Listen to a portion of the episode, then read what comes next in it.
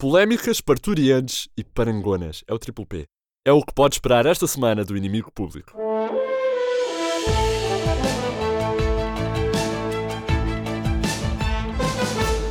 Olá! E esta semana, o novo passatempo favorito dos portugueses. Questionar banqueiros em contexto parlamentar. Ah, que passatempo! Não há futebol por cá e quem é que escolhe a Copa América quando pode ver homens de fato a chutar bolas para canto? A Comissão de Inquérito da Caixa é uma espécie de alta definição para amnésicos. Um alta definição, se quiserem. Vitor Constâncio, o que dizem os teus olhos? Não sei, não me recordo. Nem sei se alguma vez cheguei a ter olhos. Aliás, nem sei o que são olhos. Todas as minhas decisões são regidas pelo olfato e normalmente escolho negócios que cheiram mal. Isto é o que diria Vitor Constâncio. O ex-governador da Caixa foi o último visado pela Comissão e disse que nada sabia antes e nada podia fazer depois, porque é a lei. E realmente, o homem estava de mãos atadas, de pés atados, de maçã na boca. Então, como é que o governador do banco podia fazer alguma coisa acerca da governação do banco? Não é? Isto só pode ser uma vingança. Há documentos que mostram que ele podia ter bloqueado a operação de empréstimo a Berardo, mas o que é que Vitor Constâncio podia fazer ao certo? Dizer que não? Ele nem se lembra de ter reunido com o Berardo. Se não estivesse no seu currículo, ele nem se lembrava de ter passado pela Caixa. Para ele é mil novecentos e sessenta e cinco, licenciatura em Economia, mil novecentos e sessenta e sete, part-time numa loja de roupa até encontrar qualquer coisa, mil novecentos e sessenta e oito, abandona o part-time depois de se ter esquecido como fazem trocos na Caixa, e salta logo para dois mil e dezanove, suspeito de marosca qualificada. Já Joe Berardo ficou chocadíssimo com tudo isto. Disse ele, eu estou incrédulo com a falta de memória de Vitor Constâncio. Ah, então e onde estão os trezentos milhões que pediu emprestados, comendador? Ah, não me lembro. Pois. Se os suspeitos pagassem uma comissão por cada vez que vão a uma comissão de inquérito, eu acho que metade da dívida já estava. Ou então, agora que dizem que vão voltar os Jogos Sem Fronteiras aos nossos ecrãs, podia ser uma boa altura para levar uma equipa da Caixa, equipa da freguesia da Caixa, nos Jogos. A maioria das provas daquilo são, portanto, pessoas em fatos coloridos a passar coisas umas às outras, não é? Eu acho que podia resultar. Eles, pelo menos, as culpas já passam bem. Só falta arranjar, que lá está, um fatinho X S que sirva ao Berardo e depois estão prontos. Mas em frente, porque, ladies and gentlemen, madame et monsieur, aqui vêm as notícias do único jornal que diz sempre a verdade, o inimigo público. E começamos com uma questão. O eleitoralismo anda à solta. É que António Costa aumentou a função pública com seis meses de antecedência e promete uma Madonna em cada bairro. O governo decidiu aumentar os funcionários públicos, apesar de só se chegar à frente com o dinheiro daqui a seis meses, e Mário Centeno está em negociações, sabe Deus com quem, para garantir a promessa do primeiro-ministro de colocar uma estrela da dimensão de Madonna em todos os bairros do país, incluindo Fernão Ferro. Augusto Santos Silva ri-se e afirma ao I P, vamos ver se dá, não é? Sei que o David Carreira já está garantido num bairro de Gondomar, mas há mais nomes em carteira, como um sósia do Demis Russos. E agora desculpem-me, mas tenho de ir comprar cutelaria, explicou o governante Augusto Santos Silva.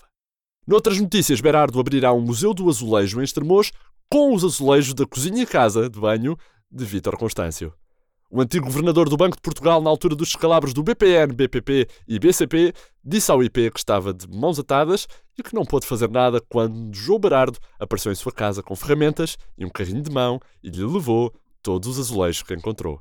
Um conformado Constâncio explica que a lei não me permitia agir de outra forma, Berardo ficou com os meus azulejos da cozinha e casa de banho e avisou que passa cá amanhã para tirar a tocheleira da varanda. É para o Museu do Azulejo que vai lá abrir este Estremoz ou assim. De resto, não me lembro de nada. Ele nunca se lembra de nada, não é? Curioso. No nosso suplemento cultural, já por aqui, Inês Pedrosa arrasou João Félix, porque o Atlético de Madrid devia de facto dar cento e vinte milhões por alguma pessoa que pensa o país.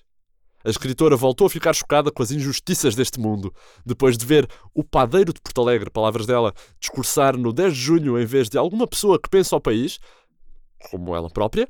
A romancista arrasou João Félix, o padeiro do Seixal, que não merece ser comprado por cento e vinte milhões de euros.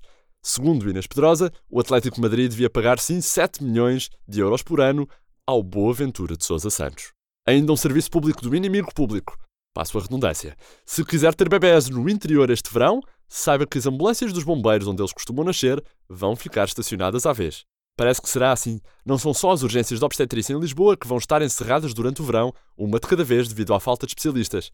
No interior, o mesmo vai acontecer às ambulâncias dos bombeiros onde nascem os bebés, as mães têm aulas pré-parto, os idosos fazem análises e os casais têm consultas matrimoniais. As ambulâncias ficarão estacionadas à vez devido à falta de gasolina e as parturientes serão transferidas para táxis ou motorizadas de entrega de pizzas. Isto é tudo muito bonito, é verdade, mas já tem a nossa versão em papel. Hum? Já?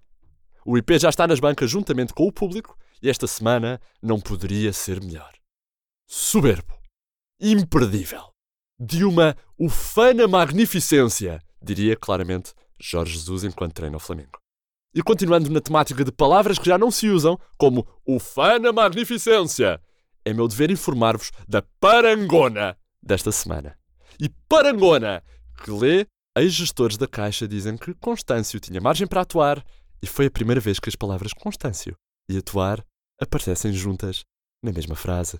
Os antigos administradores da Caixa Geral de Depósitos consideram que Vitor Constâncio tinha margem para atuar no caso Berardo, afirmação que causou enorme perplexidade, dado que foi a primeira vez que o mundo ouviu as palavras Constâncio e atuar na mesma frase, e até, diria eu, na mesma unidade espaço-temporal. É inédito. Inédito e bizarro. Inédito, bizarro e inesperado, disse ao I P uma fonte que considerou este facto inédito, bizarro e inesperado. Constâncio, recorde-se, foi na terça-feira ao Parlamento dizer que a reunião que teve com Berardo foi bizarra e divertida e que não percebe porque é que os contribuintes não riem. Eu também não. Entretanto, mais movimentações no mundo da política. José Castelo Branco não tem parança e anda aí num corrupio a prometer coisas às pessoas. Esta semana, Castelo Branco informou os eleitores de que vai convidar Georgina Rodrigues para ser sua ministra e baralhou os planos de António Costa, que já tinha pensado na namorada de Ronaldo para ministra da Administração Interna. Mas Castelo Branco também quer Rui Rio como chefe de gabinete e Assunção Cristas já terá aceitado ser a candidata do Socialite a presidente da Câmara de Tavira. Ou da Venezuela. Ainda não está decidido. Ainda nesta edição em papel não perca notícias exclusivas como o P C P canta vitória pela maré de microalgas vermelhas que invadiu as praias do Algarve, o Banco de Portugal está preocupado com trotinetas mal paradas, a ASAE apreende chouriços enchidos pelos canais de televisão sobre João Félix e ainda uma foto de Constâncio a derreter na comissão de inquérito que está a levantar um alarme climático preocupante em todo o mundo.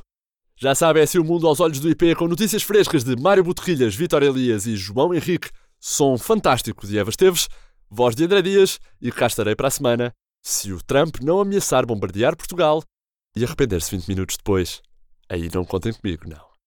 Não vale a pena. Vá. Até logo.